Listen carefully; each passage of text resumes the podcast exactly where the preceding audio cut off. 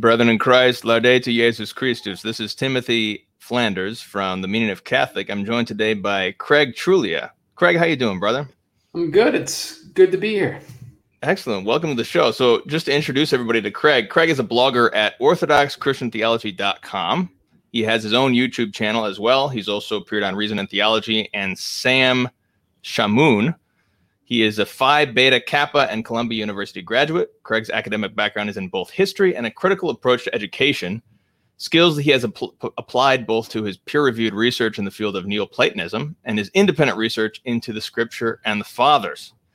I didn't actually know about uh, your peer reviewed research in Neoplatonism. Tell us about that. Well, with a lot of things with academia is if you got a cross-disciplinary thesis, it's very easy to get published.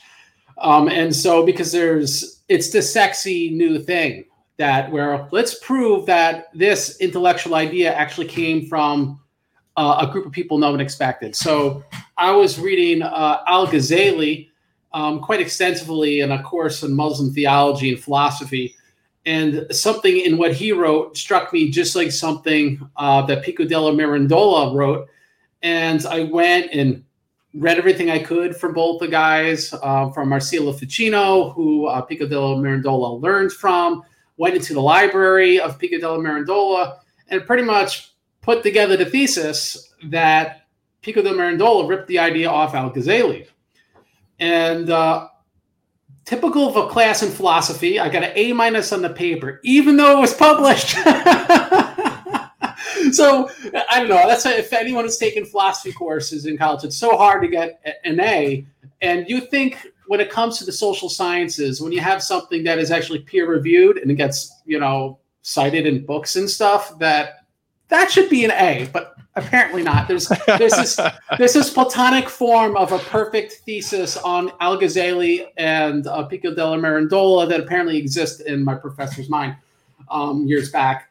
But that being said, so whenever someone follows up on the thesis, I continue to be a peer reviewer for that. I was also a peer reviewer for two different academic journals before then as well. So it's uh, so I'm not like super duper scholar. It's just on one little thing, but I'm the little I'm the guy who invented it. So now I'm the go-to guy. Oh, nice. Okay. I, I, didn't I didn't know Ghazali had anything to do with Neoplatonism, so that's intriguing to me. So uh, mm-hmm. anyway, so today's topic is Augustine and the Filioque controversy.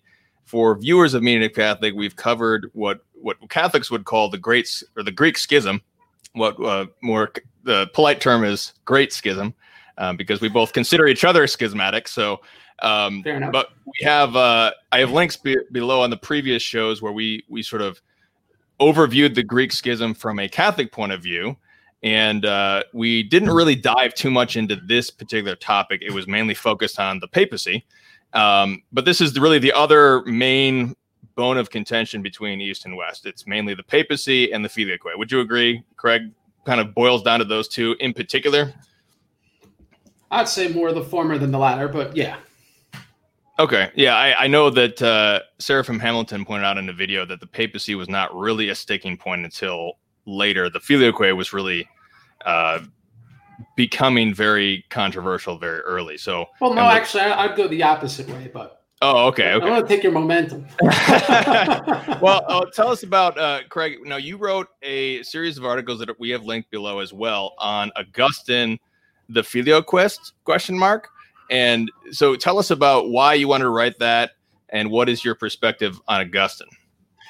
Well what really inspired me was a show that we did together a year ago on reason and theology on augustine and the filioque. And if you remember the show almost nothing was from augustine.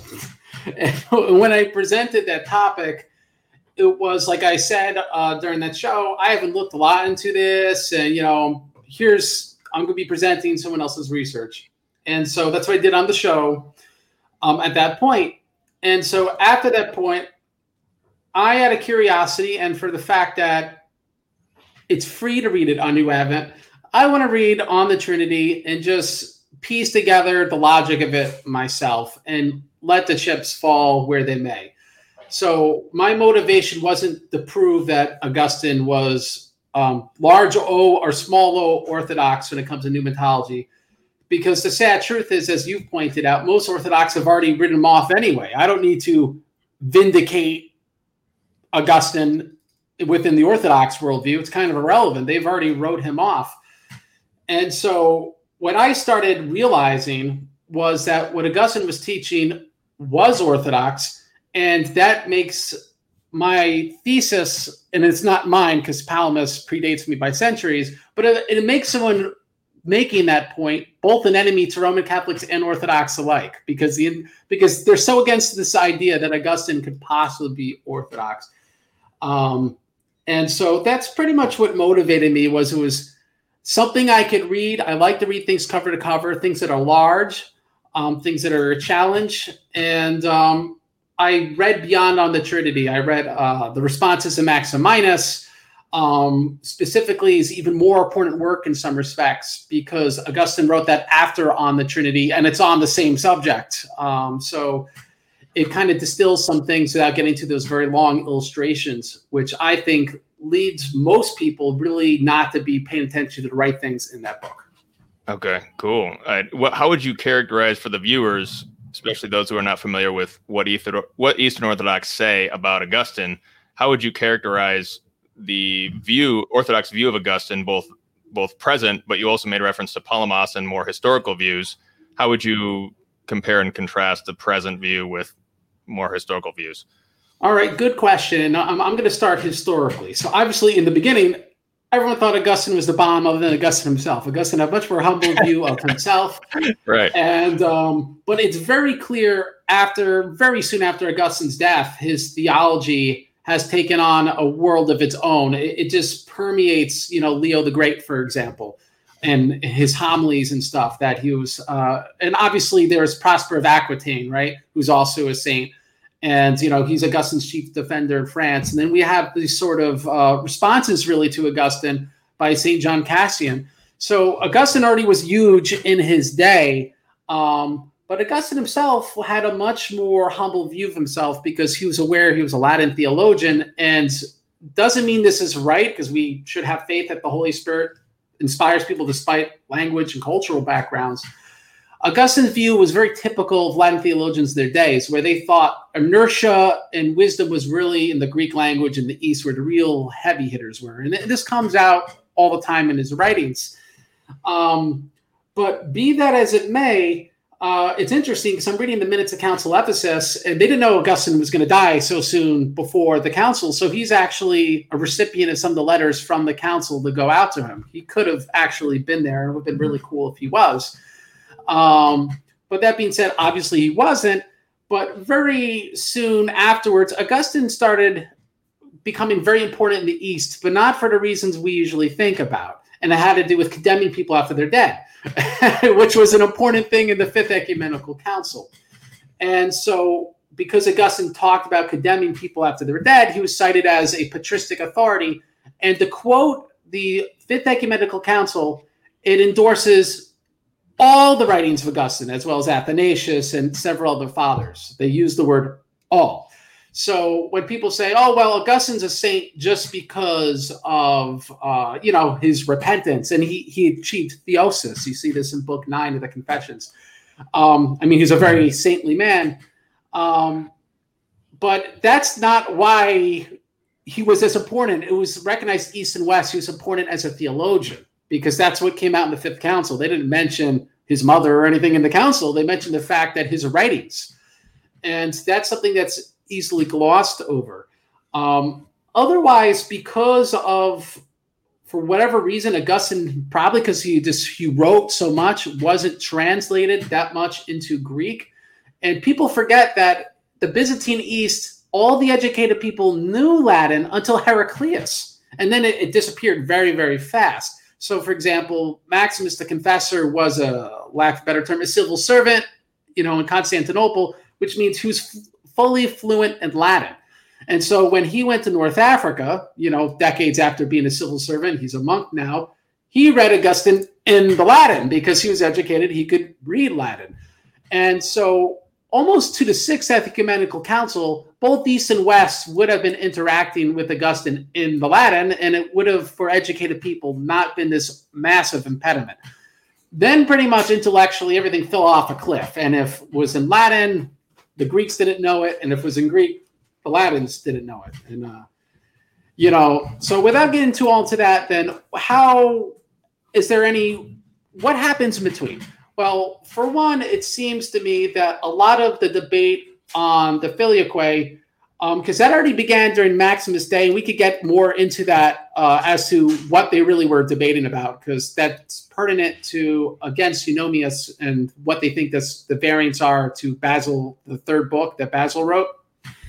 Um, but by the time of Photius, as for example, he, uh, uh Photius the Great uh, wrote Mystagogy, the Holy Spirit. He's venerated as a saint in the Eastern Orthodox Church. Um, I'd imagine he's a pre-schism saint. I don't know how like who officially decides who aren't saints anymore, even though it's pre-schism. But he seems to have written off Ambrose, Jerome, and Augustine as being perhaps an error. And he said we should not look upon the nakedness of our fathers, and we should, you know, presume that they didn't mean what it sounds like they meant. And I think to anyone listening, that sounds like a kind of lazy apologetic it's not super compelling, but it might have made more sense at the time when both sides had no idea of their intellectual tradition due to, you know, the Western theologians not having a background in the Greek and vice versa. So that has kind of become the popular Orthodox mindset into the modern day. But before that, within the in the 13th century, Augustine was translated into Greek, um, as was uh, later on, about you know 100 years later, Aquinas was. Um, there was a fascination of you know Latin theology, um, just like there was a fascination with Greek theology and Greek philosophy in the original languages. Um, but the Greeks were always, I think, a little bit uh, what's that word stuffy. You know, like you know, Greek is the language philosophy, so they were going to read Augustine the Latin. They wanted that translated into Greek but there's no indication that anyone objected to anything Augustine wrote when it was in the Greek. In fact, uh, like I was alluding to, St. Gregory Palamas um, cites two different illustrations from Augustine in his 150 chapters. Um, Father Peter Heers is translating um, Gregory Palamas's um, work against the Filioque, and so I couldn't comment on, well, does he cite Augustine within that work because it's not translated to English? And so that creates a lot of issues for us and scholarship commenting on this because a lot of this stuff isn't available in English or German in these typical Western languages in which theology is studied in. So other than that que- uh, that I would say relatively brief, like a couple centuries where Augustine would have been held in higher regard. Augustine is one of the saints, by the way, in the Council of Florence, which was attempted reunion council, that was quoted the most in the Latin side, but the vast majority of saints by both sides that were quoted were Greek saints. And we could get into the reasons for that. But it shows that uh, they understood that by quoting Augustine, it would have had some sort of authority to the Greek delegation, right? Unlike maybe quoting post schism saints of the Roman Catholic Communion or something like that. Um, but now going to the modern day, it seems to have become kind of, uh, I don't know, in vogue to just attribute everything wrong with Western theology to Augustine. And uh, and quite frankly, me saying this is going to get people to attack me. Um, but you see even Orthodox documents into I don't know, 16 to 1700s, quoting Augustine. You know, the Council of Dositheus is obviously citing concepts from Augustine. Um, you know, uses words like original sin. It's not a big deal. Um, and really only starts, I think, in the 1800s. And I think it starts with really people interacting with Western theology when they're in the West. And so a lot of people will cite certain scholars that are orthodox or formerly orthodox um, as authorities on this subject, and but they don't even have Greek last names or Russian last names, you know, it, and it doesn't speak to the history of how Augustine was regarded within the Orthodox tradition. It's quite, kind of a recent thing, but because it's been like this for the last hundred years, people think that's how it always was, and so I sound like this contrarian by even bringing it up, but it's just basic reality. Yeah, uh, to my knowledge, Joseph Farrell was the one who really brought into the Orthodox English speaking world, the idea that August basically everything that's wrong with the West from an Eastern Orthodox perspective comes from Augustine, more or less. That the thesis that he makes a bunch of metaphysical errors and whatnot, which causes civilization to decline and filioque and all this nonsense. Um, so I'm I, i am assuming that you don't ascribe to the thesis that everything that's wrong with the West came from Augustine. No, there's a lot of stuff from his terminology that obviously got adapted over time. And um, but to be honest, I'm not educated enough in the Western intellectual tradition where I could definitively say how that started. I just think we got to be careful not to overly simplify the thought of people like Augustine, um, and then attribute later ideas that Augustine never, you know, never asserted, and then say, "Well, Augustine's to blame." Um, I think we need to take Augustine on his own merits and not be anachronistic about it. Right. Sure. Yeah. Fair enough. Well, I'd like to just kind of step through, just quickly sketch some of the history, so some of the historical points. What I'm what I'm going to say here is, I hope none of this stuff is controversial. I'm going to re- I'm relying on three Eastern Orthodox secondary sources here, particularly or convert sources, Siecienski or Sienski, uh, who wrote the Filioque book, uh, I don't know if that's kind of it seems to be the kind of the standard monk scholarship. Also, Yaroslav Pelikan, who was Lutheran and converted to Eastern Orthodoxy. Um, but the the origin of the filioque really starts in Western terminology, which seems to trace back to Tertullian, who uh, coins a lot of terms like Trinitas, for example. But he uses terms that are I, what I'm going to do is I'm going to distinguish. I'm just going to say some filioque because what Craig is going to argue here is that there is an Orthodox filioque and there's a heretical filioque from the Eastern Orthodox perspective. Uh, from the Catholic perspective, we would kind of lump them all together as to, as sort of one filioque. But there is a filioque language, and when we say filioque, just for the viewers, if in case you don't know, filioque is the phrase that's contained currently in the Latin Nicene Creed and in the Holy Spirit who proceeds from the Father and the Son. Filioque means and from the Son. That's where that term comes from. So this this proceeding from the Father and the Son is something that the terminology goes back to Tertullian and other Western saints. So Tertullian's not a saint, but uh, Ambrose, Dam- Damasus, other Westerners, and then gets picked up by Augustine, who also uses the terminology other Western fathers say similar things, which at least appear at face value to be similar in terms of proceeding from the Father and the Son. So um, that is, but like Craig, like what you were saying, and feel free to cut in any of any of this time if you want to add anything to what I'm saying here. But Augustine becomes the father in the West. He is the dominant force. He writes the most. His theology becomes sort of the sine qua non of the whole Western tradition. He is the authority. So in the in the East, the authority the the primary authorities are the three holy hierarchs. The uh, there's obviously the other fathers but the three holy hierarchs in the east and the chalcedonian tradition particularly form the the the kernel the sine qua non of the greek tradition whereas augustine as a singular figure becomes the singular figure of the western tradition. And so there's there is this uh, i don't know if you want to add anything so far? I'm, I'm about to get to maximus yeah, I would just add that some of the English translations of what we have, which are we, when people read these, read this, let's say online or even in books, they very rarely look at the footnotes or follow up on these things, or even then look into the Latin manuscript to see what's really said. And so I would caution people if you're going to do research on this, you can't just Google fathers that use the filioque and look at one-liners. That, that's really, really bad. Um, and if you actually look up some of these citations and then look up even in the Latin what is really said, you'll be very disappointed with what was actually said compared to what you're seeing quoted over and over and over. Um, but the term filioque, I would agree with you, is obviously found in the Latin. It's way before, you know, the Arian, you know, this uh, the anti-Arian creed in Spain from the Council of Toledo, right? Like that's what always gets attributed to, but the word itself predates that substantially, and obviously it's in Augustine. Um, but for example, people think it's in Hilary Poitiers, but it's actually a faulty English translation. So it's we just we have to be careful. It's not as common as people think due to the fact that it's sometimes translated really badly. Okay, fair enough. Always want to check back with the primary sources, absolutely. And so in the West, the the prime difference in terms of creeds is that there are three creeds in the West. The primary creed in the West is the Apostles' Creed, which actually doesn't have any mention of a procession of the Holy Spirit from the Father and Son.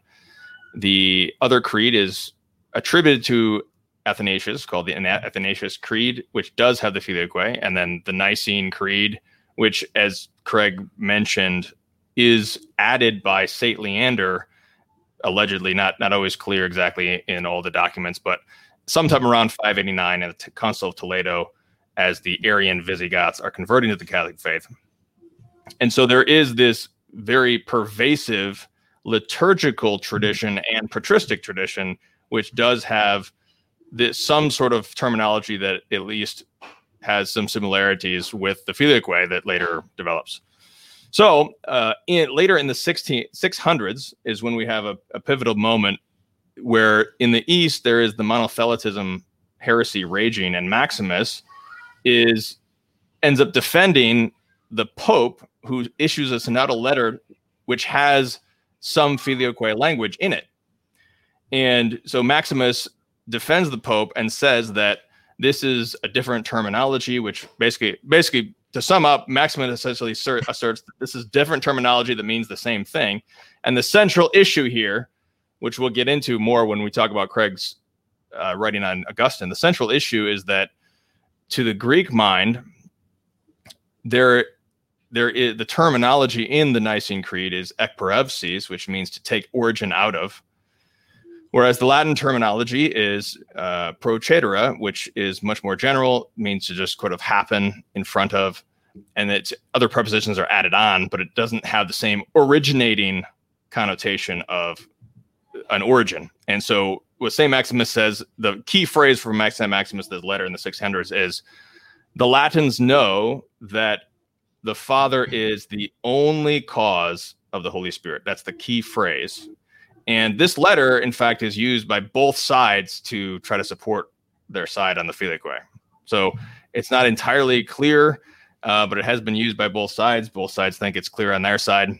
But the only cause language is the key point there. Uh, anything you want to add on that, Craig? I'd want to add maybe two things. One would be people forget the Pope was Greek. He's a Greek speaker. Maximus was Greek. People forget how many of these people were in fact Greeks that were in Italy at that time because they were under Byzantine occupation. Um, so it's very easy to look into this and go, oh well, you know this this is a spat between East and West. It actually was a, a spat between East and East, just that these guys were in Italy and weren't under the thumb of the emperors directly. It gave them somewhat of a buffer. So that's something that's worth pointing out. These are Greek theologians understanding the Western tradition and not having an issue with it. And I think that's something that people don't realize. You know, uh, they don't look into that nearly enough. We're talking about Greeks versus Greeks at this stage still, not Greeks versus Latins, um, even though there's obviously a Latin tradition.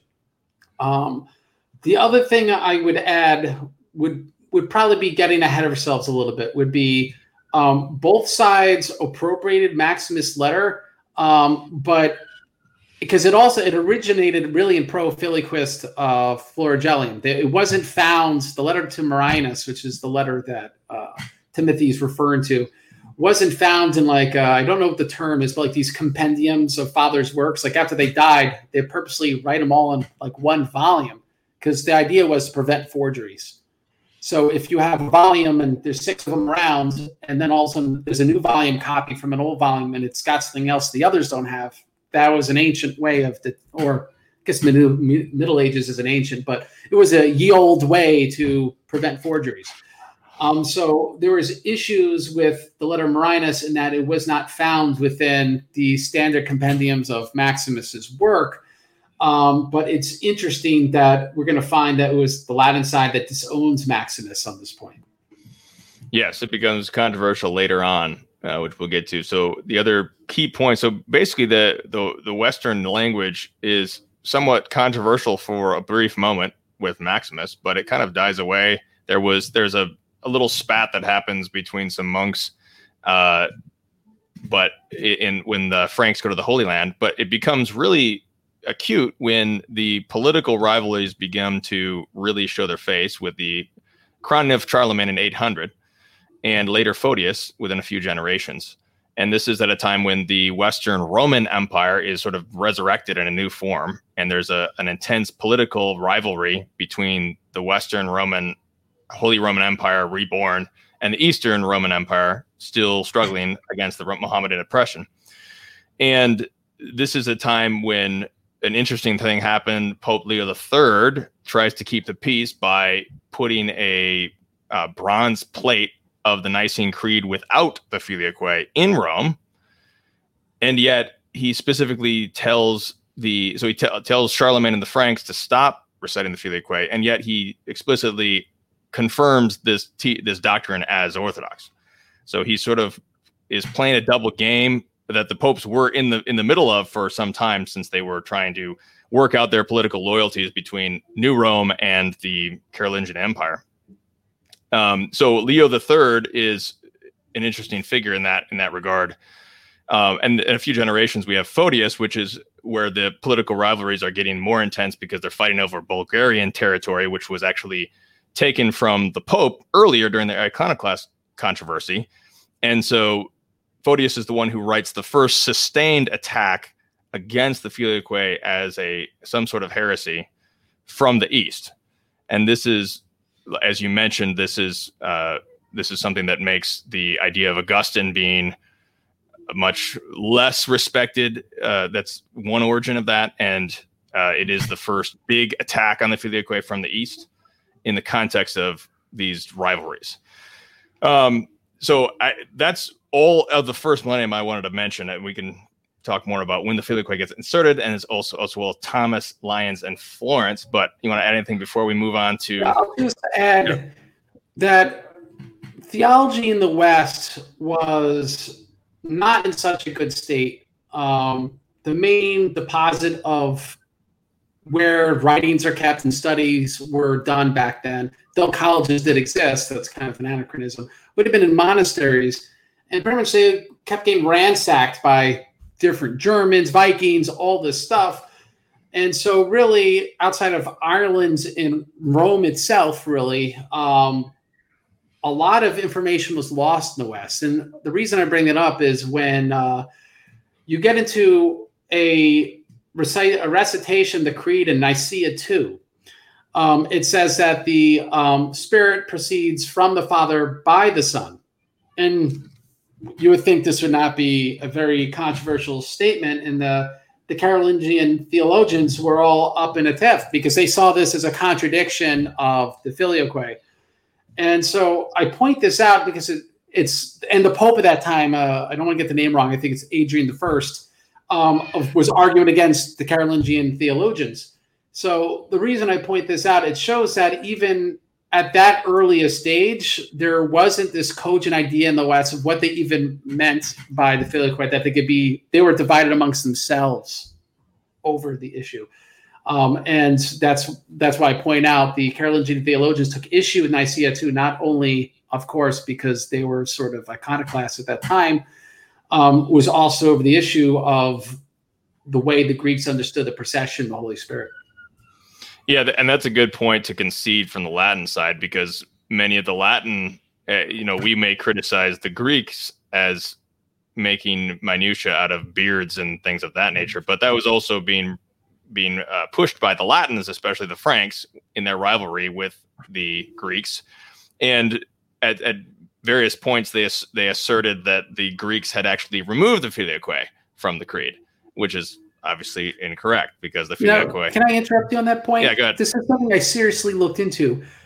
I I can never people like respectable scholars make that point you just made. I've never seen that in the letter of excommunication, right, where they actually accuse him of it. I'm like, am I? Is it just a bad English translation? Have you seen it? I mean, am I just not being observant?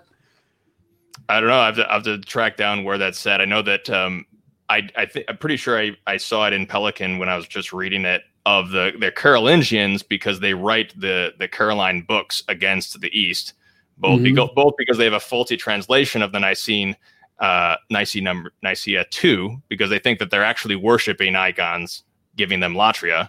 So mm-hmm. they're writing against that, which is all incorrect, and they're also writing against a removal of filioque.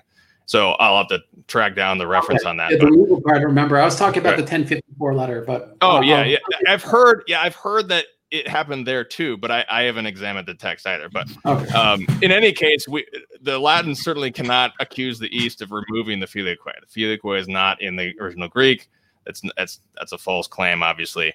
Um, I think that the the assertions of the West having the liturgical filioque both in the Athanasian Creed and in the Nicene Creed in the North, and with various fathers, they were identifying that this w- must be a part of the faith. This must be a part of the universal faith. And to a degree, I would say yes, but there's also a lot more nuance to that, both from the Alexandrian school as well as the Antiochian and Cappadocian school, especially Damascene that you bring out in your some of your writings. Um, but moving on a little bit, so the the Filioque is actually sung in Rome for the first time in the 11th century in the context of a massive reform movement in the 11th century, which is taking back Rome from what's known as the first pornocracy, which is where Rome was dominated by a bunch of terrible people and a very evil period, dark age of the of the papacy. But it was being supported by the the the Holy Roman Empire, and they always sung the Filioque. And so, in the context of the political situation, it was sung for the first time in Rome, supporting this reform movement. And then we have the Crusades, which we can't really get into all this stuff, but uh, the end of the Crusades is the Council of Lyons, and then later, 200 years later, Florence. And we also have Thomas in that. So, long story short, I just want to wrap this up and get more into your arguments, Craig. Um, essentially, Lyons and Florence confess the Filioque and justify the Nicene Creed with the Filioque as being in accord with the fathers particularly Augustine. That is what all the the apologetics say. They cite Augustine primarily as supporting the filioque doctrine present at Lyons and Florence. So that is rejected by most of the East, and so that is really the bone of contention to this day. So, long story short, and we didn't really get into Thomas, but we can. Um, anything you want to add on that before we get more into your Augustine writing? I want to say we're going back to the first millennium, and I don't want to. Let me just say something Father Price talks about if you actually read the footnotes. Um, and uh, I'm not saying I'm going to endorse this conclusion, but it's something worth considering. When you read the minutes of the ecumenical councils, we all know that in Ephesus they said adding anything to the Nicene Creed, you know, is anathematized. Yet in Chalcedon, which is about 22 years later, um, they cite a creed, and it's this creed from Constantinople one with slight variation. And we find when we just read fourth and fifth uh, and fifth century documents that both the Nicene Creed and the Creed from Constantinople one they exist with minor variations all over the place. Now, um, I don't think there's a, a answer to why this occurred that I'm totally convinced by, but I'll tell you what Father Price's uh, observation is, and his observation is that yes, there's this canonical norm for a creed that can't be changed, but local tradition was allowed to prevail in these different cases. And so the reason I bring that up is when someone says, oh, well, the West introduced a, a, terminology, let's just presume for a second it's Orthodox with a small o, right? It's an Orthodox terminology. They're using filioque in the correct way. Um, that would have not been a violation of Ephesus unless we're going to consider what everyone did in the fourth and fifth centuries a, a, violation of the fact that these creeds were canonized. They're made a rule in ecumenical councils. Um, and so it really isn't until the eighth ecumenical council, which had been Constantinople 4 879 880, where you get a very strict, you know, specific, you can't mess with the Constantinopolitan Nicene Creed right? Before that, it really was kind of up for grabs in some respects. Um, so I only point that out because people, I don't think, appreciate the amount of diversity there was in the creeds. I mean, and how they were adapted for different locale.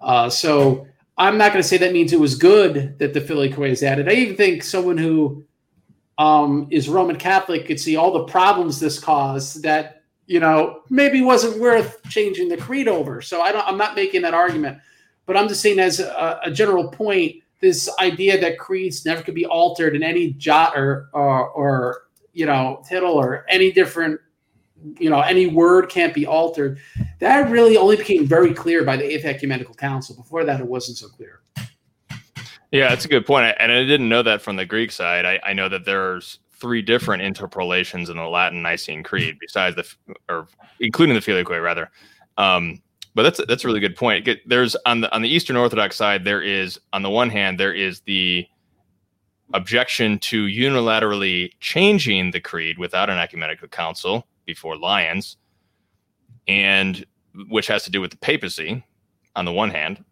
and then there is the doctrine itself. And so we're kind of focusing on sort of more the doctrine itself tonight. But um, anything more you want to say on Lyons or Florence before we get into your thoughts, Craig?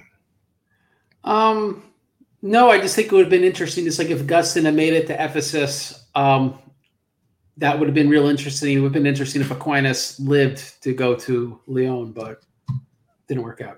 yeah, yeah, yeah. Aquinas, Thomas Aquinas, famously carrying his his. God wanted to spare him from all the all the uh, misattributions that he used in his in his Contra Aries Errores Graecorum. So yeah, Aquinas famously died on the way to Lyons, and Bonaventure was the one who took up the cause at the council with the Greeks at the time.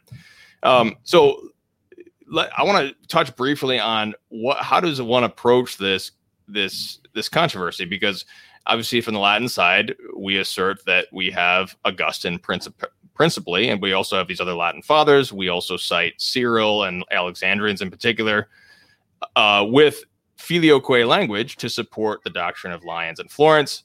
Whereas on the Eastern Orthodox side either on the one hand they dismiss Augustine and say, well, he was just er- erroneous, and Damascene and the Cappadocians are correct, and Photius is correct, Blachernae is correct against Lyon and Florence, and they cite their own fathers.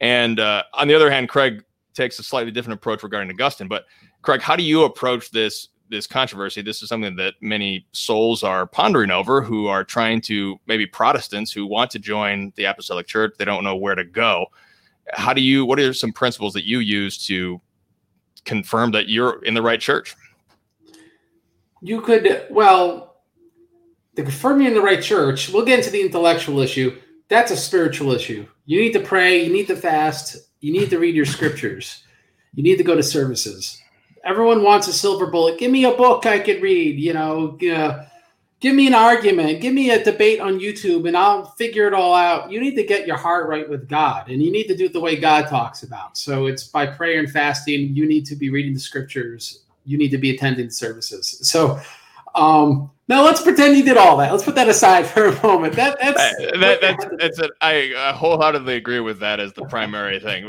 Too much intellectualism uh, as Ecclesiastes says, uh, too many books is the weariness of the flesh. So we yeah. people people more scholarly than both of us have been pondering over this and writing about it for centuries, and still hasn't worked out. So no, yeah, and, pray and fast. And and that's why, for example, both of us when we made you made the decision to be Roman Catholic, I made the decision to be Orthodox. We know more now than we knew then, but yet we still made a decision on what we would almost consider now insufficient information. And what it comes down to is we always make a decision on, insufficient information. So we need to have some humility about that, that you could be wrong or you could have everything correct at your disposal. But again, you have a fallen mind. You could misunderstand it. Um, and I'm not saying you, I'm speaking generally. Obviously. Yeah, this, uh, so, I have a fall. so, so that being said, what should we do if we're trying to have the the mindset of humility and of patience and of really imbibing in the Word of God. And um, if you're actually within the church, you're imbibing the sacraments, you're getting God's grace that way. Um, I think we need to read the fathers cover to cover, and I think that's what's lost in all of this. Um, and we kind of take for granted that oh bishops and ecumenical councils they did all that hard work. Well not really not all of them anyway right? Like aquinas would have done that right? Or um, st mark of ephesus would have done that but doesn't mean they all did. Like for example um, with uh, lyon and, and john bekkos bekkos had a, a very large florigelium and in retrospect like almost everything was just bad. And then both sides had really bad florigeliums. I'm sure what Photius was reading from when he was dealing with the Filioque issue in the ninth century was really bad florigeliums. People really weren't actually reading the fathers. And so probably the best place to start, because we can't solve all the spiritual stuff tonight, is if we got an issue, you can't just read a, a bunch of quotes you know, in a row or read a secondary source. You actually have to take the father and do the work and read them cover to cover. And I advise praying to that saint so that, you know, they can pray to God to give you wisdom, you know? So you really need to imbibe in the saint to understand what the saint is teaching. Just having a sentence out of context is not going to do it. Yeah, just for the viewers, a florigel Florigelium refers to basically a list of patristic citations which are attempting to prove a particular point or peti- petition or position rather. So that that's what's referred to with that. So yeah, I like what you're saying. That's really that's what uh, that's precisely um, the primary method that we all need to do more of, which is more prayer and less thinking and talking and debating. More prayer, absolutely. Um, so assuming we've all done the prayer, we've all done the prayers and fasting, we're all focusing on that. Um, since we can't all pray together. we could try. uh, so let's get into the issue. So I I think so I'm just gonna say the the reason that I I I linked my writing. I don't know how much your writing was a reaction to mine, Craig, but I the the first only one article got me started. I, I haven't first, imbibed okay. anything. Yeah. Okay. Um, well, basically the the issue that I see that I saw with this that when I was Eastern Orthodox myself, when I did not, I was not convinced that the filioque was a heresy because I was reading all of these Latin fathers that confessed the filioque, and when I compared the doctrines of Lyon and Florence, and I compared Augustine and and looked at the fathers, I could not find a way to say that there were they were of a different substance. And the the idea that the, I mean the basic principle that I accepted as as a principle of knowledge was that the consensus of the fathers and the saints is the truth. And when a bunch of saints are saying a given thing, then I, I tend to trust it as uh, more enlightened and and some an authority. And so I could not really bring myself to accuse, as it appeared that Photius was doing. Photius seemed to be accusing Augustine, Ambrose, Jerome as being sort of lesser fathers, lesser, less enlightened, and uh, obviously conceding whatever human limitations any saint is dealing with. I was not prepared to sort of denigrate the Latin fathers from what I, from my perspective and that and only the roman church i found in, in my from my, obviously from my view was willing to put all the fathers sort of on an equal playing field both east and west latin and greek. But uh, from my view i I've, i believed that the sort of the eastern mindset was sort of excluding the latin fathers as photius appears to be doing when he excludes the filioque um, and I, I think that Maximus takes the proper approach, which is saying that these are different ways of saying the same thing. When you really look into the language and what they're saying, they are different ways of saying the same thing. And we have all he say he makes reference to the unanimous documentary evidence of the Latin fathers besides Cyril of Alexandria.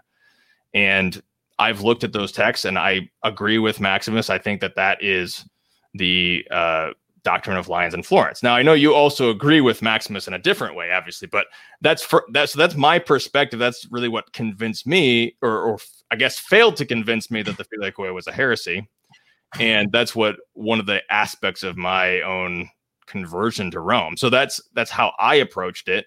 And Craig, what do you think? How and what are the, some of the principles that you approached it from that side, that point of view?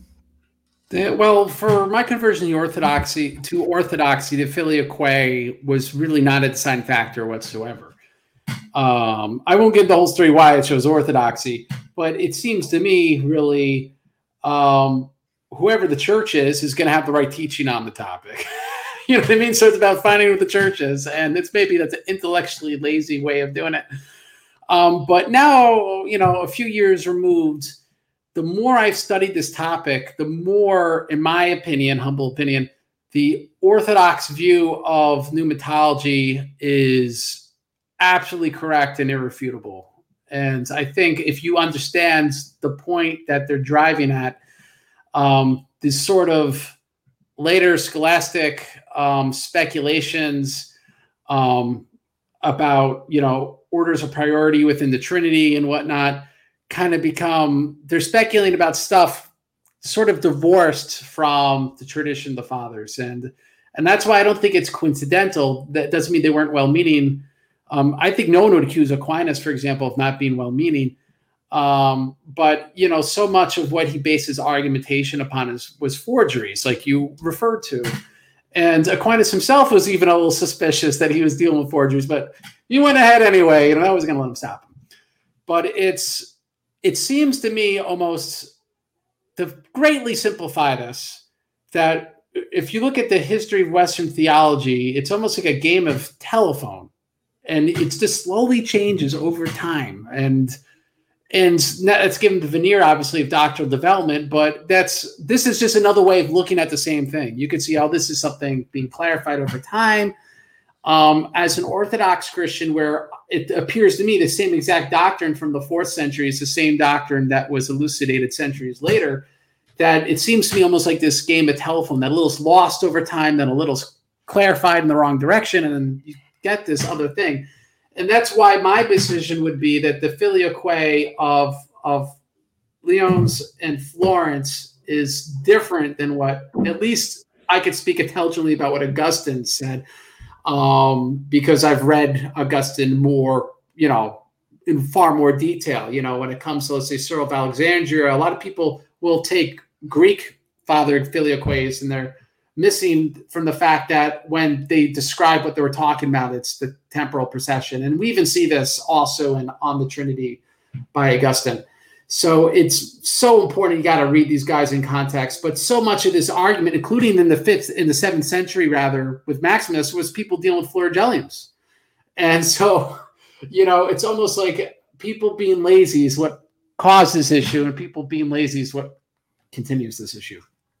right. Okay. Well, um, I, I mean, I, I wouldn't wouldn't disagree with that. Um, and somebody in the comments, I just want to clarify something. When I, when I say of a different substance, so the the idea that so Craig Craig's assertion here is that Augustine had an orthodox filioque of some kind that was orthodox, fully orthodox, but then over time it becomes a different substance, meaning it's a totally different doctrine with Aquinas and then at Lyon and Florence.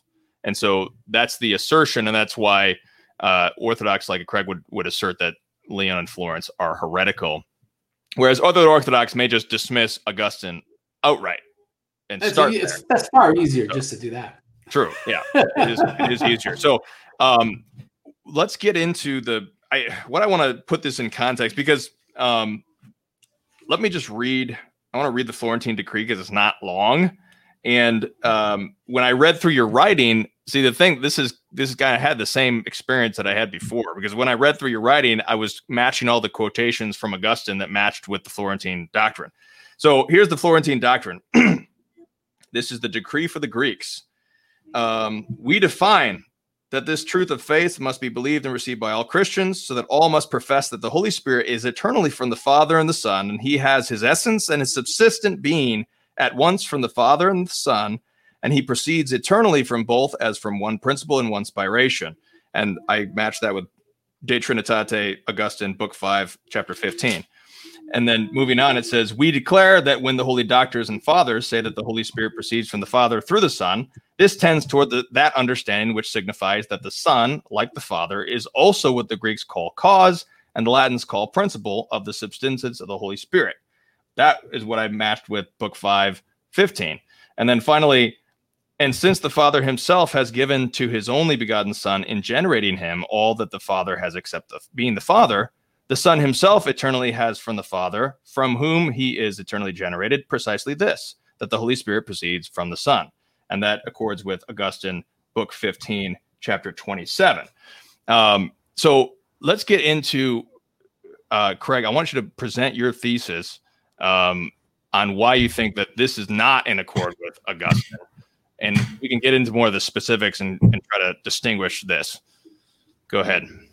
I'm going to give an overall view, and then if we want to go into some nitty gritty over actual passages, we could do that afterwards. Because, like for example, book five, paragraph 15, I, I think it's very specifically about the temporal procession. Uh, uh, procession, um, but it might help for both of us just to look at a large overview of really what the you know, on the Trinity's about.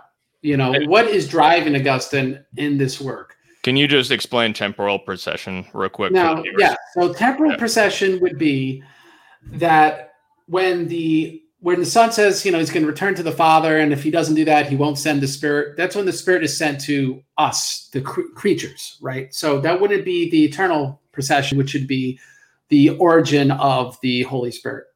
I also want people to take into account that whatever happens temporarily in the temporal realm, you know, in the space time continuum, also reflects the eternal realm. So you can't just easily dismiss something as merely a temporal procession and say that, that there's no ramifications in the eternal procession because God's not utterly inconsistent. You know, God's eternal nature permeates how everything operates in this creation of His. Um, so we could get more into that in a bit, but I just want to put that out there, but that all doesn't mean you could just you know immediately discount that. Oh, it's just temporal procession; it doesn't matter. Um, and the reason I bring that up is because, for example, Christ was incarnate um, by the Holy Spirit, right? So the Spirit, in that sense, preceded Christ. Christ, uh, the, when the Eucharist is consecrated, right in the Orthodox tradition, the Spirit is called down. So the Spirit precedes, you know, the the transubstantiation occurring. And so, which not coincidentally reflects also um, the incarnation, right? So we see these things as connected. And so think of the consecration and think of the incarnation and go, okay, well, that's the temporal realm as well. Well, how's that affect what happened eternally? We have to think of both these things. So, with that said, in the onset, I just want to give a, if I can have five minutes, uh, an overview of 15 books of on the Trinity. so, Augustine in book one kind of sets everything up, and he quotes Romans 11 36. 36. And this is what he believes is how we can perceive everything about the Trinity. And uh, Romans 11 36 says, For of him and through him and to him are all things, to whom be the glory forever. Amen. So Augustine's arguing for of him um, has to do with the Father, um, through him has to do with the Son, and to him um, or in him, depend is what if you read the New Advent translation, um, would have to do with the Holy Spirit. So if we're gonna understand why this is important to Augustine, Augustine sees all hypostatic differences as a matter of relational differences between the persons because they're one essence. So you can't perceive any difference of the persons in their essence because same thing, right? They're one substance. Um, so hypostatic differences or personal differences. So the difference between the persons of the Trinity has to be perceived relationally. That's the only thing that is different between them is that they relate to one another differently, and then you can perceive that they're different people. So again, hypostases.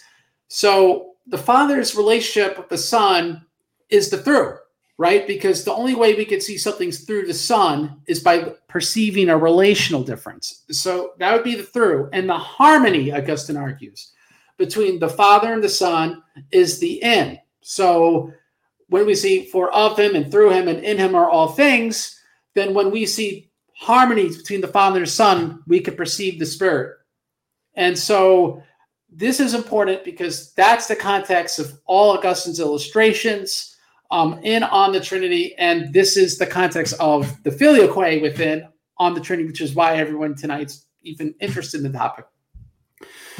Now, I want to read a quote, and it's from Book One of On Christian Doctrine from Augustine. And it drives home my point to show I'm not taking Augustine out of context. Augustine writes, and the Father is unity, and in the Son, equality, and in the Holy Spirit, the harmony of unity and equality. And these three attributes are all one because of the Father, because of the Father, all equal because of the Son, and all harmonious because of the Holy Spirit. All right. So, because of the Father, they're all one. So, my interpretation as an Orthodox Christian, and I think most consistently also with Augustine's writing, is when he says all one because the Father, he's speaking of the Father being the sole cause and hypostatic origin of the other persons of the Trinity.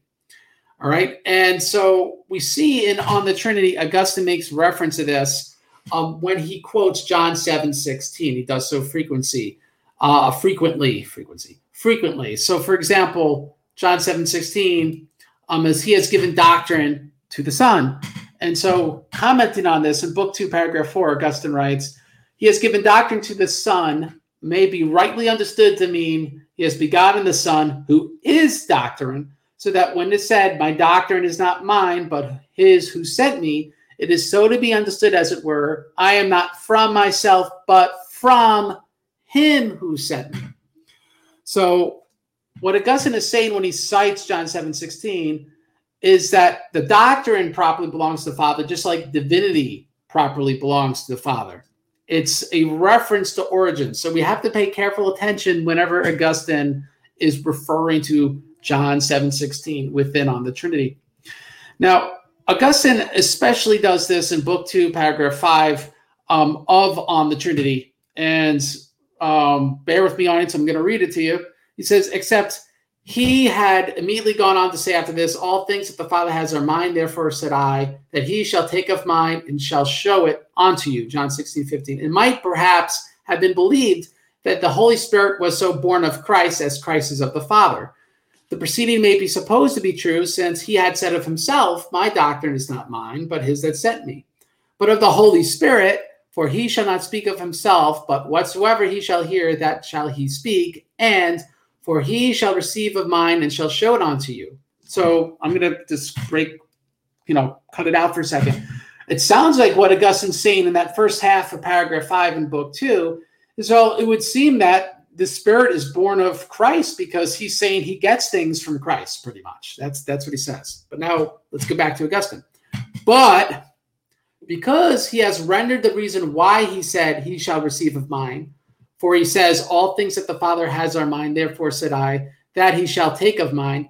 It remains that the Holy Spirit be understood to have of that which is the Father's, as the Son also has, which is of the Father's. And how can this be unless according to that which we have said above? But when the Comforter has come, and whom I will send you from the Father, even the Spirit of truth which proceeds from the Father he shall testify me. He is said, therefore, not to speak of himself in that he proceeds from the Father. So we see in Book 2, paragraph 5, that Augustine actually toys, well, it sounds like the Spirit comes from the Son, and then he completely refutes it if we keep reading the paragraph. Um, and so either I'm portraying to you that paragraph wrong. Again, I'm telling you guys tonight, you got to read this cover to cover to understand. You can't take Timothy's word, my word for it or you got to accuse you got to accuse Augustine of being inconsistent within this book, which I think is unacceptable. I think we need to give the saints a little more credibility than they're they're inconsistent internally within these things. So, being that we have an indication that when Augustine cites the doctrine, right, not being Christ but the fathers, has to do with origins, we see that he actually uses that to show that the Spirit is from the Father. So we could get to more into that, but I'm going to leave that aside for now because probably the most important thing for you guys to understand from the Trinity are the illustrations because the illustrations Augustine gives, not so coincidentally, mirror the incarnation, mirror the consecration, the Eucharist. Um, I forget in the top of my head, but Augustine at one point even refers to the consecration the Eucharist. So this is something he was aware, this sort of sacramental theology. Now, Augustine says in book three in the beginning, I think it's in the first paragraph, but he says, We're not so well versed in Greek theology, and I do not doubt any answers on this question could be found among the Greeks. But he says, Because we don't have that, I will speculate and hopefully come to the right same conclusion they came to. Now, that's well, I just veered off into very rough paraphrase, but you go read it for yourself if you want it more specifically. Now, the reason I bring that up is Augustine's theology was this if the human mind is made in the image of God, then if I rightly understand the human mind, I can understand who God is. So I don't need the theology of the Greeks. Through understanding the image of God, right, that sacramental presence of God in man, then I can understand the Trinity. It is very insightful, and it's something that St. Gregory Palamas seizes upon and something that's ignored a lot because people don't want to do the dirty work of reading the illustrations and trying to understand what he's saying. I'm going to give a very rough overview of these illustrations. So he gives illustrations of knowledge, love, and vision.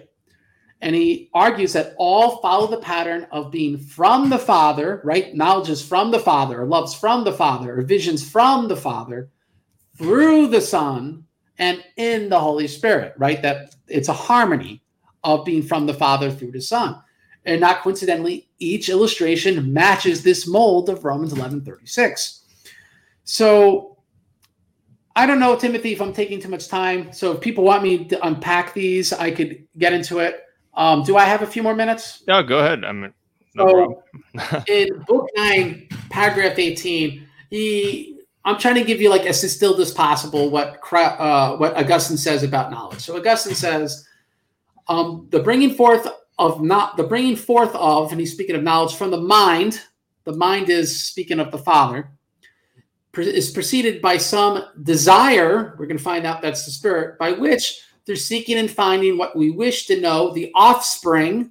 That's a, that's terminology that pertains to generation. So knowledge, which is the son, because he's the offspring itself, is born. So let me repeat that. The bringing forth from the mind, the Father, is preceded, preceded by some desire, which is the Spirit, by which they're seeking and finding what we wish to know. The offspring, knowledge, which is the Son itself, is born. Right? It's the same thing as consecration, same thing as incarnation. This is how the mode is following.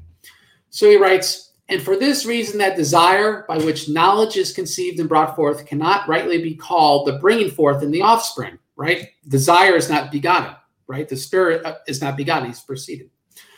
And the same desire which led us to long for knowing of the thing becomes the love spirit of the thing when known, while it holds and embraces it accepted its accepted offspring.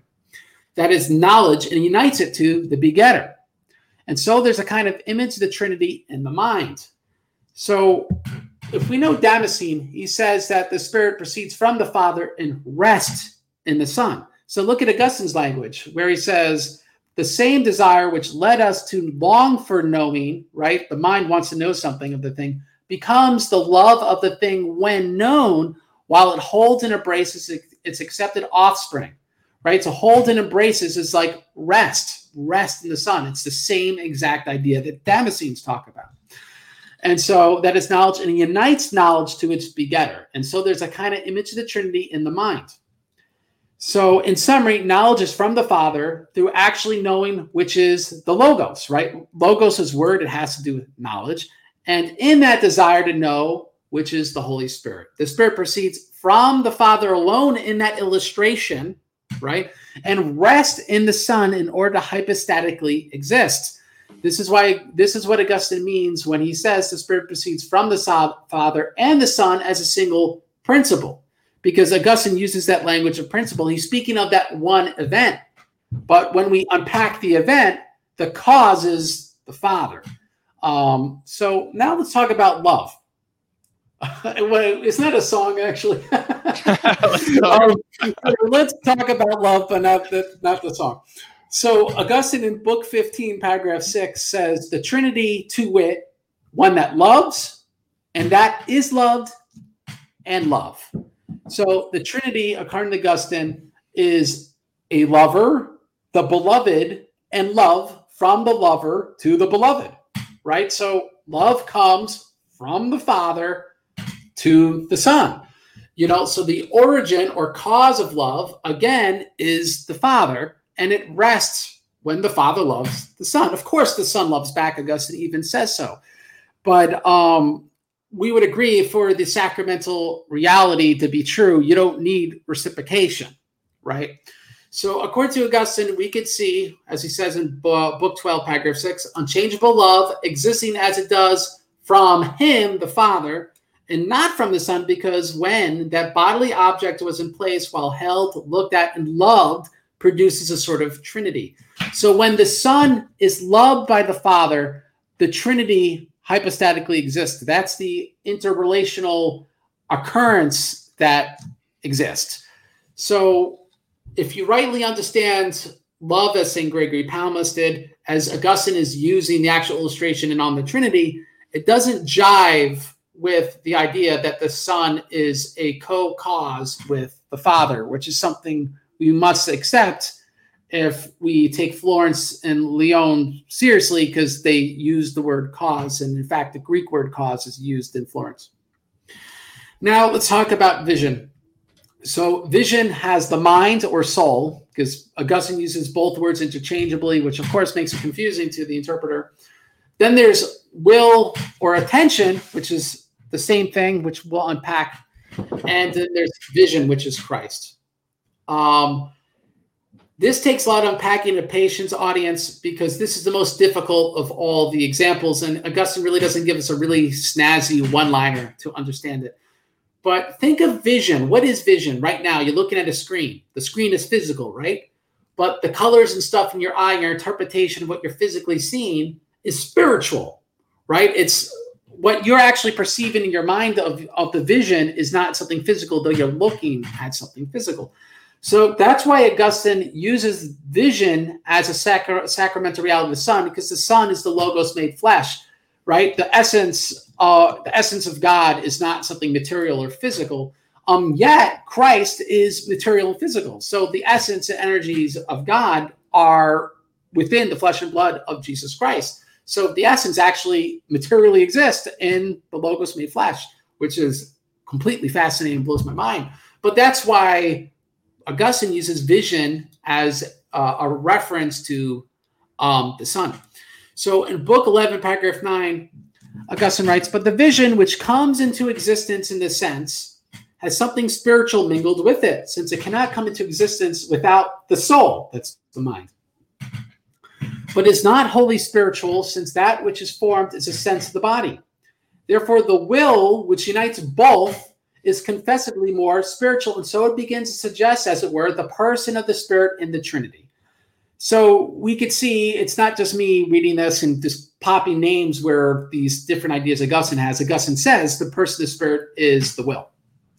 All right. Also, book uh, 11, paragraph 9. Therefore, the will which unites both the quasi parent the body and the quasi child is more spiritual than either of them. For that bodily thing which is discerned is not spiritual at all. Therefore, we can neither call the will the quasi offspring of vision since it existed before vision.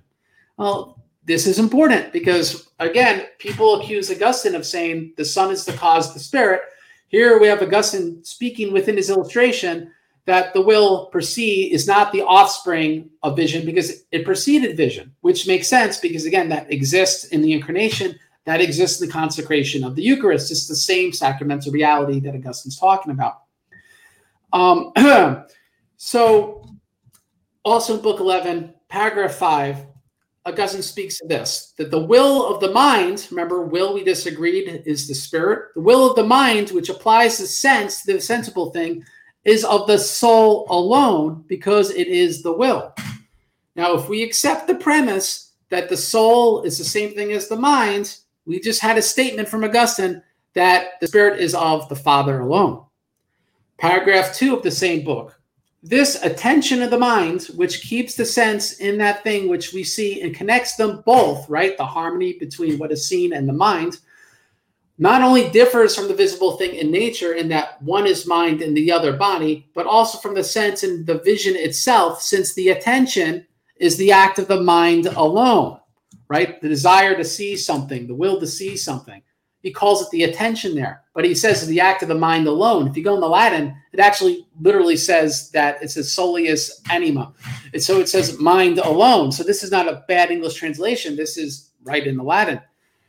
Um, so having laid that groundwork, I'm going to read two more parts of book 11. It says, For the sense, he's speaking of vision, and the will of an animate being belongs to the soul, right? Belongs to the mind, not to the stone or the other bodily thing that that thing being seen. Its sense and will does not therefore proceed from the bodily thing as from a parent, right? So when we see something, doesn't actually come from our flesh. Yet neither does it proceed from that other as it were offspring, namely the vision and form that is sense. So, right, seeing doesn't come from the actual physical thing you're looking at. For the will existed before the vision came to pass, which will apply the sense that was to be formed to the bodily thing that was to be discerned. For how could that which has not yet seen satisfy? And satisfaction means a will that rests content. So we again get that rest language, right? Like he talked about knowledge, um, the knower embracing what is known, and that's when the spirit exists. So we get the same thing.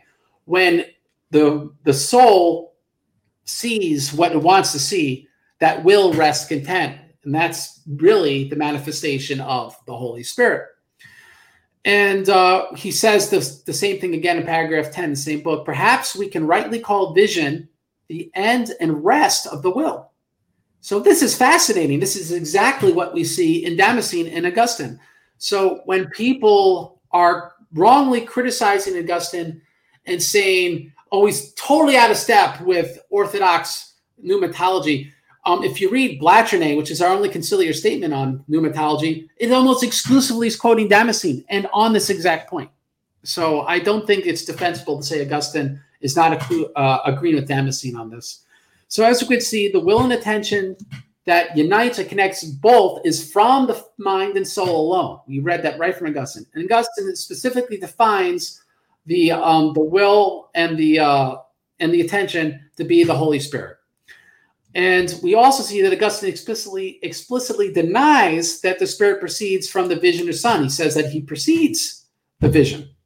So, in fact, just like the other illustrations where the spirit precedes the Son before he rested him, this is also true of the incarnation, the consecration. So, let me sum everything we just said up in like I don't know one sentence, and I'm gonna let Timothy talk because he's been way more than patient and it takes a lot of patience to go through Augustine on this, is what I'm not saying is that the spirit hypostatically existed before the son existed. Obviously, that's impossible. What I'm saying is when the father willed the son's existence to generate him, that will, when it becomes actualized, because the son is co eternal with the father, when that will becomes actualized, when it rests in the son, when it embraces the son, when it becomes real, when it manifests, is when the spirit comes to be. And so, in that sense, there's a single principle from the Father and the Son for the Spirit's existence because the Son being generated is what makes the Spirit rest in the Son, which is necessary for the Spirit's hypostatic existence. So, that's Augustine's argument. And if you don't understand that, you can't understand Book 15. Um, and which is where I find most people debating. There's just snippets from Book 15, but you have to understand Augustine's theology of the sacraments because um, that's what pervades the rest of the books. Sorry, I'll shut up. yeah. Well, I, what I heard you say is that there is a procession from the Father alone, but then you also pointed out there is a procession from the Father and the Son as from one principle, if it is understood as the Holy Spirit proceeding from the Father and resting on the Son eternally. Am yes, right? this is what Damascene would teach, but using the and language, the filioque language, would be um, authentically Augustinian um, that language wasn't used by Damascene. But my argument is it's means the same thing. He literally used the word rest and talks about the same idea. Right. So I it seems to me that the the whole controversy boils down to the definition of the term cause because mm-hmm. the Latins as as I read from Florence it says that the son is son and the father are one cause, one principle of the Holy Spirit. And the really the crucial point is that the the Greeks object to ascribing causality to the Son. And there was actually a, a quote from Aquinas that you brought out in one of your writings, which I looked into, And I found an insight there that I, I thought was a, a very good one from De uh, Potentia that yep. you quoted. Uh, mm-hmm. qu- question 10, Article 1, uh, answer to objection 8. And he says this quote, seldom or never do the Latin doctors employ the word cause to indicate the origin of the divine persons, both because with us, cause connotes effect. And then he basically summarized, he says, We describe, we the Latins describe as a cause that when something different follows. So it's a very general idea of causality. It's something just that when something different follows. So it's some sort of relationship to a thing sort of a cause and effect thing, but not an not necessarily an origin. And then he points out, he says the Greeks employ the word cause more absolutely when speaking of God and indicate origin only thereby. So I I mean, from what you're saying, Craig, I I mean, I don't I, from what I can tell from Florence, where it discusses how the Father has given over the procession to the Holy Spirit to the Son, and that's how the Son has the procession we're talking about a causality, which is what Aquinas is saying here, that for when something different flows. He, the Florence is not asserting that the Son is an origin cause of the Spirit. Florence is asserting that, and I believe with Augustine, that the Father and the Son, as you said, constitute one principle in the sense that the Son has a causal relationship, but not an origin relationship. I think that the in this sense the Florence would allow a procession from the Father alone if we understand origin only. So I, I don't really see. So I mean, it really comes down to me. I, I don't really see. I can't pin down the difference between, on the one hand, the Latin term is eternally proceeding from the Father and the Son as from one principle, meaning that the principle is the Father and the Son gains that principle from him. So the origin is always the Father, as opposed to the Greek terminology, which is the Father or the, the, the Spirit proceeds from the Father eternally and rests in the Son or is manifested through the Son eternally. I, I cannot see the difference because both doctrines maintain the causal origin in the Father alone. And both doctrines further assert there is an eternal relationship of the Son to the Spirit as well. And they use different terms to say that eternal relationship, but they both maintain that there is one. So, can you maybe break down what do you see as the substantial difference between these two doctrines? Now, this is where obviously I'll be weaker because I don't pretend to be a expert in Florence or Lyon. The minutes don't. We were talking, I think, before we were on air um, we don't have the whole minutes in English. That means I can't interact with them on, on a very intelligent basis. So it would be depending upon secondary research. Um, but I would take issue where you say Florence will allow an origin from the Father alone, because that's ascribing something to Florence other than what Florence taught. Um, we see Florence speak of two principles being one principle, and they call it the word cause. I mean, that's actually what they use. They use the word that you're not supposed to use, and they use it in reference to the Father and the Son. And this was with the awareness that the Greeks had this absolute understanding of its meaning. And uh, not coincidentally, the filioque was in the Greek minutes, and the term procession in Greek was not altered. And so I think we do an injustice to the Roman Catholic side in Florence when we ascribe to them having somehow a more capital o orthodox doctrine of pneumatology than they did, um, because I think it's pretty clear that they say that the Father and Son is cause, and that they're aware they're speaking of both as being absolute origins. And um, on that note, the fact that they rejected Maximus three times because Maximus drove home very specifically, like Damascene, that the father alone is cause. Um, they were not willing to accept that. And that was actually the reunion formula that was posed three times by the Orthodox side.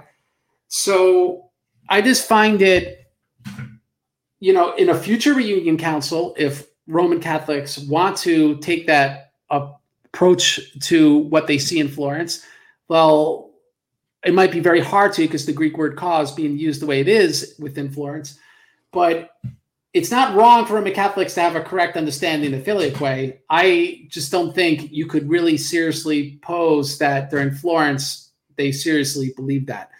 Um, and I think that's why when I go into Aquinas and Aquinas himself, this is like when people say, "Oh, when you say two principles aren't one principle," you know, you're putting words in their mouth.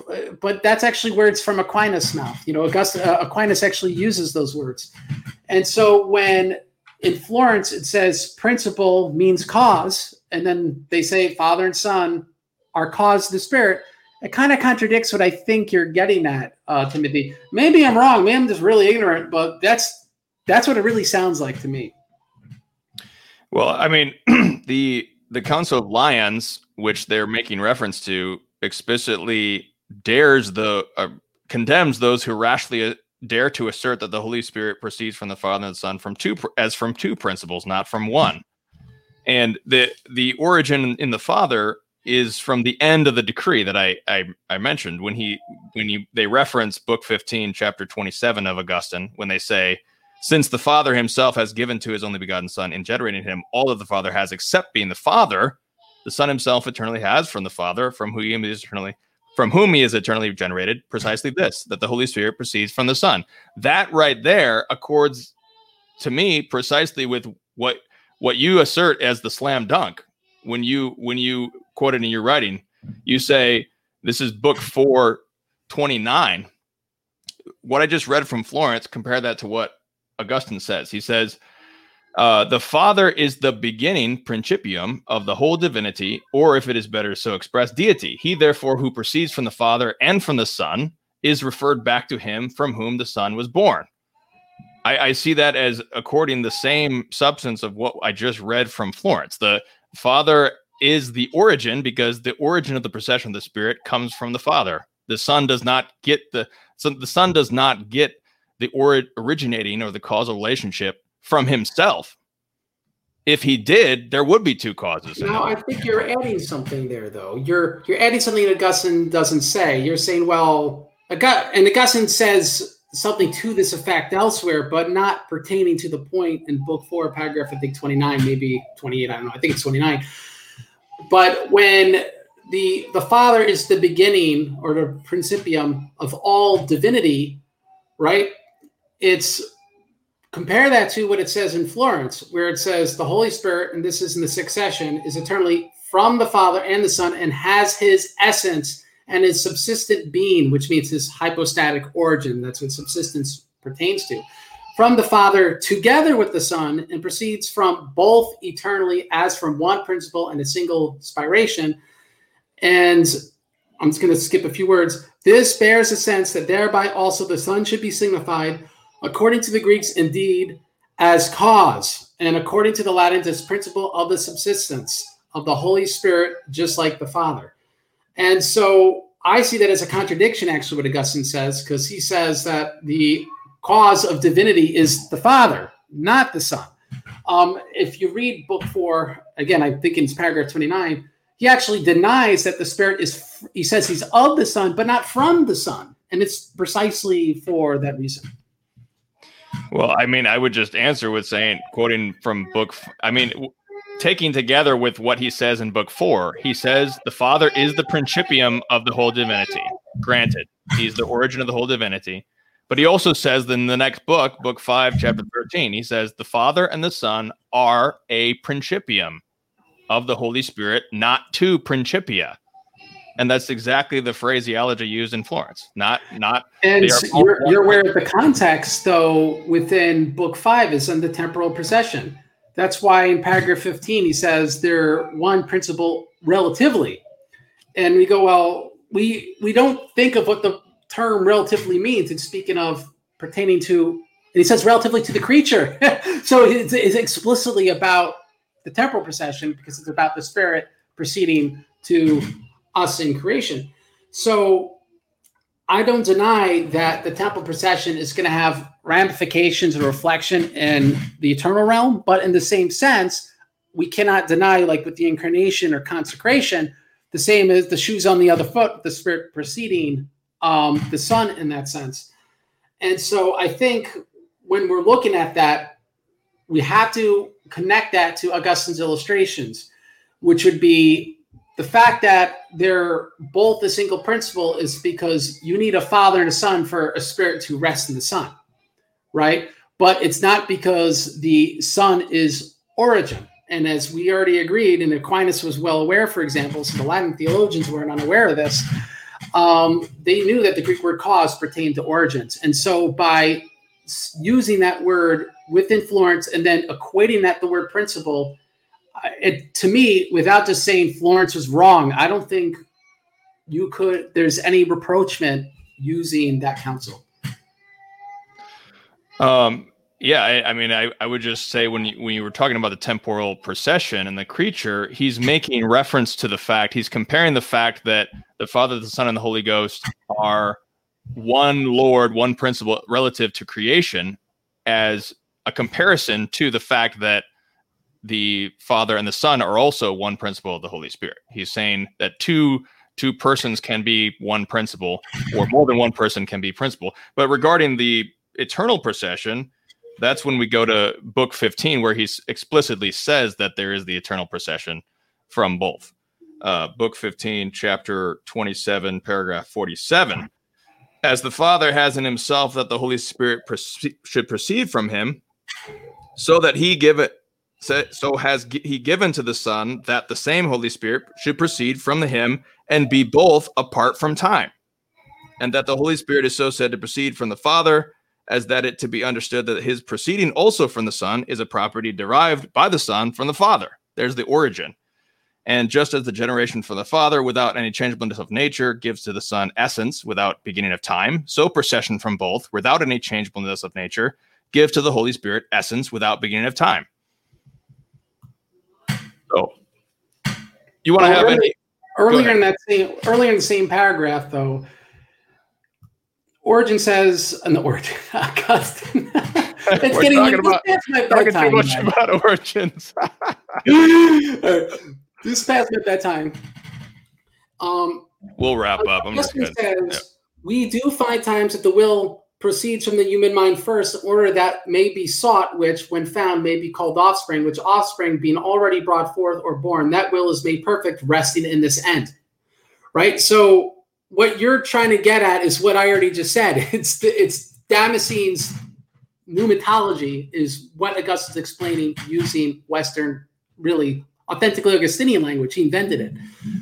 And so I think what you're getting at is looking at half of paragraph 47 and then not looking at the first half of the paragraph and then not looking how he's saying resting in this ends, how Augustine uses that term in book 11.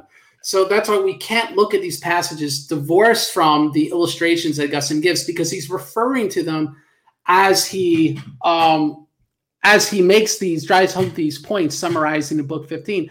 In fact, the last paragraph, I think it's 49 if I remember right, in book 15, he refers one last time to his illustrations, and then paragraph 50 is uh, just him praying that he hope he didn't screw anything up, which is typical of Augustine's books, like he does the same in the Confessions. Um, so it's that's why like I had to do this presentation with the illustrations because my point to you would be is he's not saying that the Father and Son are hypostatic causes of the Spirit, because that'd be contradicting the illustrations he gives. And that's precisely what he's referring to earlier in that paragraph. Okay. Um, so the I'm just going to take questions. We're going to wrap up pretty soon here. Um, please specify who you'd like to direct the question to as well. Um, we have uh, one question for Craig. Joseph says, "Do you think, Craig, you are downplaying how the Orthodox, besides Mark of Ephesus, all accepted Florence? Um, obviously, that, there there's Eastern Catholics. Yeah, there's Eastern Catholics who do accept Florence, obviously, but those are they do exist. But go ahead. That's a phenomenal question. Um, I don't think I'm downplaying it for a few reasons. One, um, the Bishop of Constantinople died, and the official legate to the Bishop of Alexandria was Mark Ephesus. You already have half the pentarchy not not conceding to the council. So even if once they have a new bishop of Constantinople, he signs it to the council, you have also the Council of Jerusalem 1443, where Alexandria and Jerusalem officially, you know, and Antioch all denied the council and disowned what the legates did. Obviously, Alexandria didn't disown Mark Ephesus, but you get the point. Um, so we wouldn't hold the other councils to that sort of standard. It's sort of like this mythology of Florence. It's somewhat inaccurate. I would have to respectfully disagree Joe Heschmeyer, and I I credit Joe Heschmeyer with my salvation in part because he's part of the reason I'm in the Orthodox Church. So I'm not saying that to beat up on him. And that includes you, that includes uh, Matthew, Paul, Tony, and a lot of guys that were on Shameless Popery. But that being said, it's we have to look at the fact that if not all the bishops signed on to it, the legates that did sign on to it were disowned. Um, and lastly, there's also the issue that a lot of these guys were starved into submission. You need the, con- the consent of the will can't occur under duress. Otherwise, we'd have issues with uh, Pope Liberius, where even Athanasius gave him a pass because he was tortured into signing the Arianized Creed. So I'm not going to say, oh, look, Pope Liberius was a heretic because Athanasius didn't consider him a heretic. He was tortured into doing it. So no, we can't look at what someone did under torture, duress, and not even all of them really signed on to it as you know there being actual consent. Right. That and that and that's the the there. There's an article on my website called scholarly consensus on Florence, and essentially the the debate about Florence goes back and forth as to how much it was under the duress, how much it was not. Uh, my video, Greek Schism Part Three, with an Eastern Catholic, we talk about the Catholic perspective on Florence. Um, but I want to get to further questions. Um, Emil says, Doesn't Florence explicitly say that the Holy Spirit derives his essence from the Father and the Son? Yes, that's the quote that I read. Um, Lord have mercy. How can you both say that the Orthodox position on St. Augustine is negative when three of the most important Orthodox writers in the 20th century considered him saint or blessed? Rose, Popovich, and Sysoev. Uh, what do you say to that, Craig? I think only one of them is canonized, but I agree with your sentiment. The problem is what's popularly considered orthodox, right? Like, uh, my I have several books from uh, Father Daniel Sysoev. He's he's a martyr. I believe he will be canonized sooner rather than later.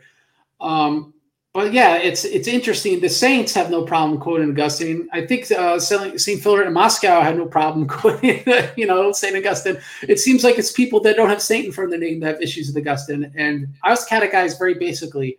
Um, you know, it's a good book if it has Saint in front of the guy's name. yeah, right. I, I tend to agree. Uh, Augustine was fundamental in my own conversion, reading his Confessions. There's really no book like Confessions. I think it, it's it's hard to to be honest, no. my conversion is strictly because of that book as well. Yeah. All right, there we go. Great.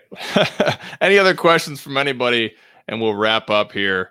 Um, let me just see if anybody. Any comments? Anyone, anyone want to call me a jerk? Say that Timothy looks handsome with his tie on. I mean, any cool comment?